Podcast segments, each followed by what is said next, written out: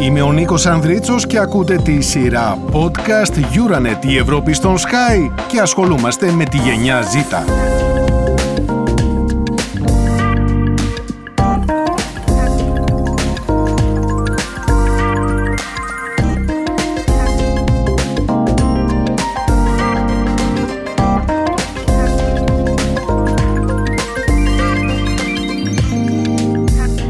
Εδώ είμαστε κυρίες και κύριοι και καλώς ήλθατε σε αυτόν τον νέο τρόπο επικοινωνίας, ακόμα έναν τρόπο επικοινωνίας μαζί, αυτή τη φορά μέσα από τα podcast, μια ειδική σειρά την οποία θα ξετυλίξουμε το επόμενο διάστημα με διάφορες θεματικές Μία σειρά podcast ε, η οποία ανήκει στην ευρύτερη οικογένεια του Euronet, η Ευρώπη στον Sky. Έτσι λοιπόν θα έχουμε την ευκαιρία να τα λέμε μαζί ανά τακτά χρονικά διαστήματα μιλώντας για αυτό που αποκαλούμε τη γενιά Z.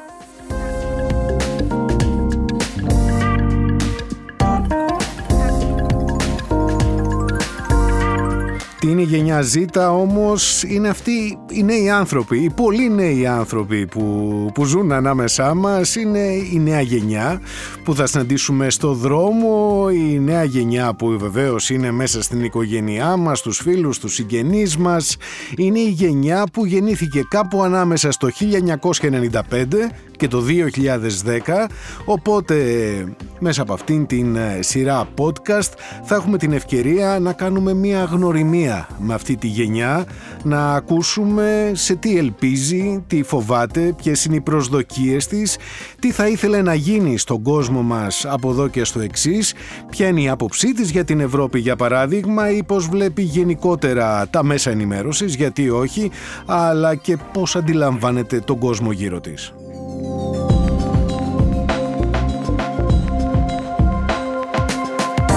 Ας ξεκινήσουμε όμως με τα βασικά, με τον ορισμό αυτής της γενιάς, της γενιάς Z. Πολύ πρόσφατα έκανε μια πάρα πολύ ενδιαφέρουσα έρευνα το Ινστιτούτο για την Έρευνα και την Κοινωνική Αλλαγή Έτερων σε συνεργασία με την εταιρεία About People, μια έρευνα η οποία παρουσιάστηκε και από τις σελίδες της Καθημερινής και έχω τη χαρά να φιλοξενώ στην τηλεφωνική γραμμή τον κύριο Γαβρίλ Σακελαρίδη, διευθυντής του Ινστιτούτου Ένερ Κάνατε αυτή την πολύ ενδιαφέρουσα έρευνα κύριε Σακελαρίδη και θα θέλαμε μαζί να μας ορίσετε να, να, να πούμε για αυτή τη γενιά Z. Τι ακριβώς είναι η γενιά Z.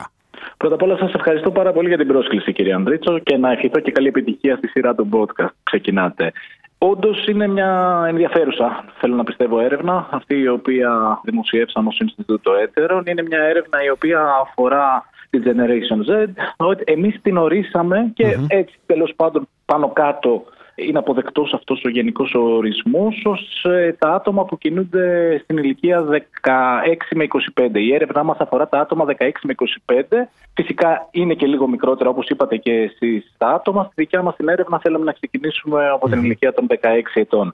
Είναι η πρώτη έρευνα ποσοτική με ένα έτσι μεγάλο και αξιόπιστο δείγμα που λαμβάνει η χώρα στην ε, Ελλάδα που αφορά αποκλειστικά αυτές τις ηλικίες, δεν είναι γενικά για την νεολαία δηλαδή, είναι ειδικά για τους ε, νέους ανθρώπους 16 ε, με 25 ετών. Μιλάμε τώρα για μια ψηφιακή γενιά, κύριε Σαγκελαρίδη. Τι, τι είναι αυτό που τους απασχολεί περισσότερο, τι θα ιεραρχούσατε, για παράδειγμα, το θέμα της κλιματικής αλλαγής είναι από τα ζητήματα που απασχολούν αυτά τα παιδιά, ή το ζήτημα της πολιτικής ενδιαφέρονται για την πολιτική. Είναι όντως πολύ ενδιαφέροντα τα ευρήματα, γιατί έχουμε την αίσθηση ότι με αυτόν τον τρόπο ε, σπάνε και μερικά στερεότυπα, μερικές mm-hmm. στερεοτυπικές αντιλήψεις που έχουμε εμείς οι λίγο ή πολύ μεγαλύτεροι από αυτή τη γενιά.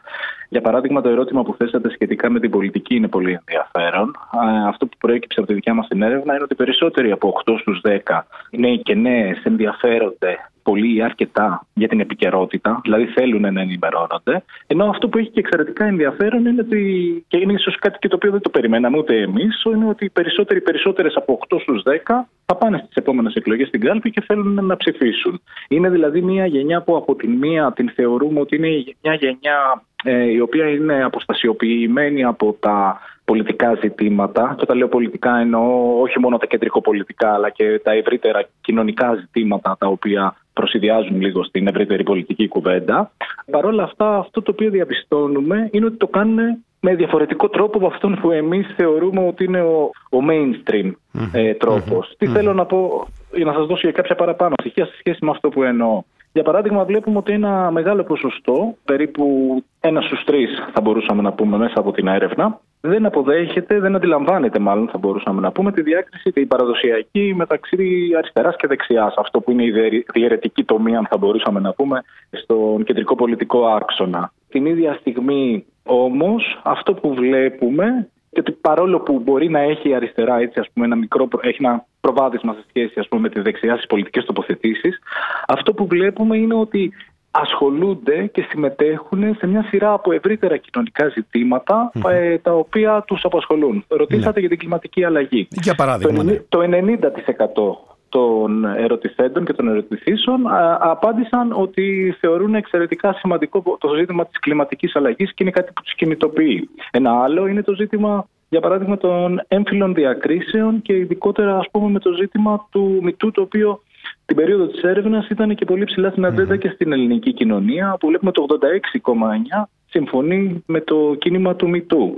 Βλέπουμε επίσης ότι ε, παίρνουν πολύ σοβαρά υπόψη γενικότερα ζητήματα που έχουν να κάνουν με τα ατομικά και με τα κοινωνικά δικαιώματα, κινητοποιούνται γύρω από αυτά, συμμετέχουν με διαφορετικούς τρόπους, συμμετέχουν μέσα από ψηφιακές κοινότητες, δεν συμμετέχουν, απορρίπτουν ή μάλλον είναι αδιάφοροι και διάφορες απέναντι στους παραδοσιακούς τρόπους πολιτικής και κοινωνικής οργάνωσης, δηλαδή είναι θα μπορούσαμε να πούμε επιφυλακτική, για να χρησιμοποιήσω κάποιο άλλο επίθετο, σε σχέση με τα πολιτικά κόμματα, σε σχέση με πιο παραδοσιακές μορφές πολιτικής εκπροσώπησης. Το οποίο ναι, Οπότε είναι έχουν, κάτι μια πιο, έχουν μια πιο κριτική ματιά και, και το συζητούν αυτό και σε άλλα δίκτυα, καθώς περνούν και αρκετό χρόνο στο διαδίκτυο καθημερινά. ότι είναι περίπου 5 έως 10 ώρες για το 51,6%. Ακριβώς. Είναι αυτό που είπατε και εσείς στην αρχή, ότι είναι μια ψηφιακή γενιά. Τι σημαίνει αυτό; Αυτή είναι μια γενιά που εμείς στο διαδίκτυο, η δικιά μας γενιά, το βρήκαμε κάποια στιγμή στη ζωή μας, στην πορεία. Δηλαδή προέκυψε και βιώσαμε την αλλαγή που επήλθε στη ζωή μας. Αυτοί οι άνθρωποι έχουν μεγαλώσει μέσα στην εποχή του διαδικτύου. Δηλαδή είναι, είναι γηγενείς θα μπορούσαμε να πούμε στην, στην, εποχή του διαδικτύου. Πράγμα που σημαίνει ότι δεν έχουν στο μυαλό τους έναν διαφορετικό τρόπο όπως εμείς μπορεί να έχουμε αναμνήσεις στην προ-ίντερνετ εποχή ή στην προ-μέσων κοινωνικής δικτύωσης ε, ναι. εποχής. Δι- διότι Αυτή... γεννήθηκαν ακριβώς αυτή την εποχή, έτσι, την, την ψηφιακή.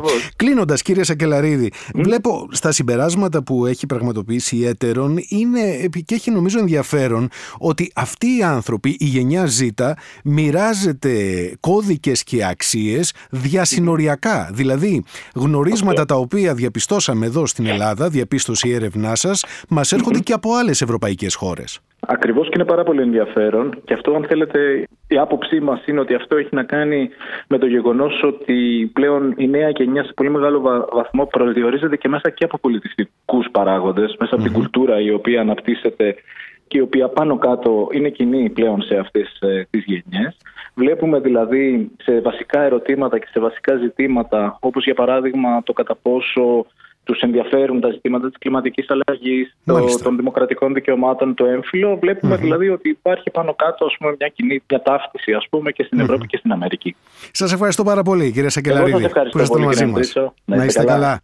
Μόλις ακούσατε κυρίες και κύριοι τον Διευθυντή του Ινστιτούτου Έτερων που έκανε αυτή την πολύ ενδιαφέρουσα έρευνα σχετικά με τη γενιά Ζήτα. Ακούσαμε λοιπόν από τον κύριο Σακελαρίδη πώς ορίζεται αυτή η γενιά Z, τα νέα παιδιά που έχουν γεννηθεί ανάμεσα στο 1995 και το 2010.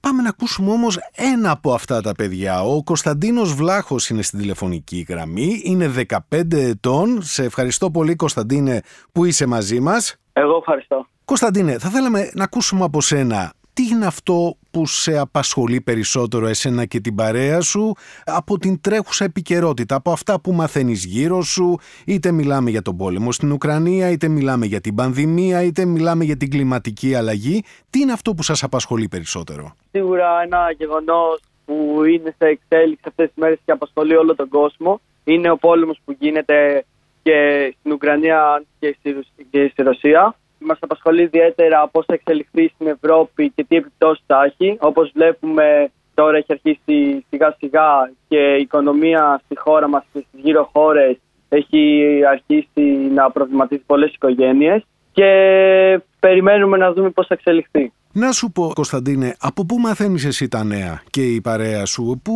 ε, στρέφεστε στο διαδίκτυο, βλέπετε τηλεόραση, ακούτε ραδιόφωνο, διαβάζετε εφημερίδα, πώς ενημερώνεστε; Συνήθως δεν έχουμε πολύ χρόνο να δούμε ειδήσεις, αλλά διαβάζουμε διάφορα άρθρα ή δημοσιεύματα από διάφορα όπως το Sky και τα AR και αυτά που βγάζουν από το διαδίκτυο δηλαδή περισσότερο, από το ναι, ίντερνετ; Ναι, ναι, στο ίντερνετ.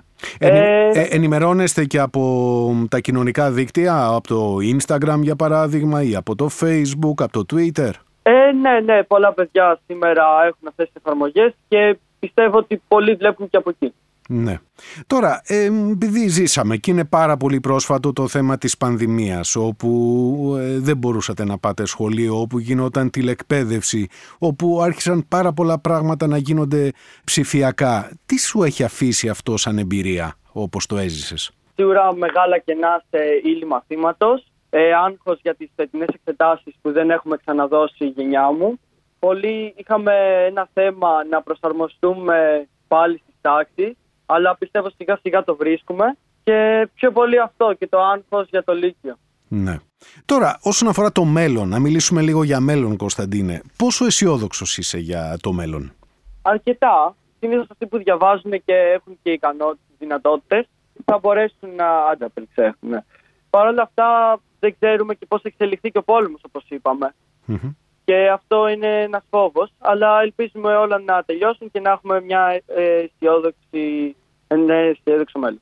Όσον αφορά την εργασία, τα επαγγελματικά σου, πώς τα βλέπεις εσύ ατομικά αλλά και η παρέα σου, πώς αντιλαμβάνεστε το μέλλον, ε, έχετε ε, κάποιο προσανατολισμό, αυτός θα είναι κάποιος παραδοσιακός θα έλεγα προσανατολισμός ή σκέφτεστε έτσι κάποια επαγγέλματα με καινοτομία; Σκεφτόμαστε τα επαγγέλματα που μας ενδιαφέρουν, π.χ. εμένα μου αρέσει η φυσική και τα μαθηματικά που θα ακολουθήσω αυτά, ε, όλα τα παιδιά αυτό ακολουθούν με το οικονομικό κομμάτι ακόμα δεν ξέρουμε, περιμένουμε να τελειώσει και ο πόλεμος να δούμε και πιστεύουμε όλα αυτά να πάνε καλά και να έχουμε στο μέλλον μια δουλειά για να μπορούμε να mm στηρίξουμε την οικογένειά μας και, και εμείς να γίνουμε και καλοί πατέρες και αυτά.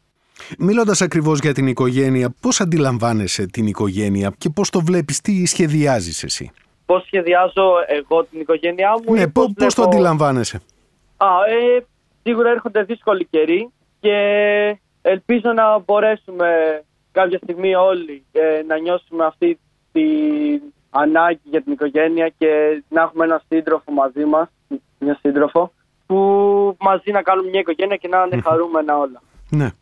Κωνσταντίνε, πες μου ακόμα κάτι. Τι είναι αυτό που εμπιστεύεσαι περισσότερο στην ελληνική κοινωνία; Ποιος είναι ο θεσμός τον οποίο εμπιστεύεσαι περισσότερο; Σίγουρα την οικογένειά μου, τον πατέρα μου και τη μητέρα μου, πιστεύουμε δηλαδή με κλειστά μάτια.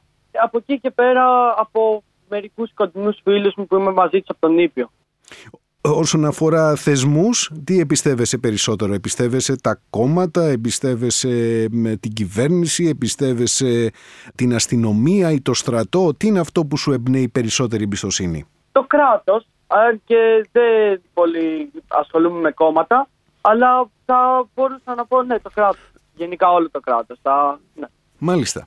Και κλείνοντας, ε, επειδή κυκλοφορείς και εσύ όπως και οι περισσότεροι από εμάς στα κοινωνικά δίκτυα, όπου εκεί βρίσκονται οι λεγόμενοι influencers, σε επηρεάζουν; Ε, η άποψή τους, ε, η γνώμη τους έχει σημασία για σένα, σε επηρεάζει; Σίγουρα επηρεάζει πάρα πολύ κόσμο όλο αυτό που γίνεται στα μέσα κοινωνικής δικτύωσης. οι influencers πολλές φορές μας επηρεάζουν να αγοράσουμε κάτι, αλλά και πολλές φορές μας επηρεάζουν με αρνητικό τρόπο, άρα γι' αυτό θα έπρεπε πάντα να ε, είμαστε επιφυλακοί και να ξέρουμε ποιους παρακολουθούμε. Μάλιστα. Να έχουμε ένα φίλτρο λοιπόν. Σε ευχαριστούμε ναι. πολύ. Κωνσταντίνος Βλάχος ήταν μαζί μας, κυρίες και κύριοι, 15 ετών, που μόλις ακούσατε. Ένας εκπρόσωπος της λεγόμενης γενιάς Z ήταν μαζί μας, μας μίλησε για αυτό που τον απασχολούν, αυτά που τον ενδιαφέρουν και βεβαίως για τις προσδοκίες που έχει για το μέλλον. Κωνσταντίνε, σε ευχαριστούμε πολύ.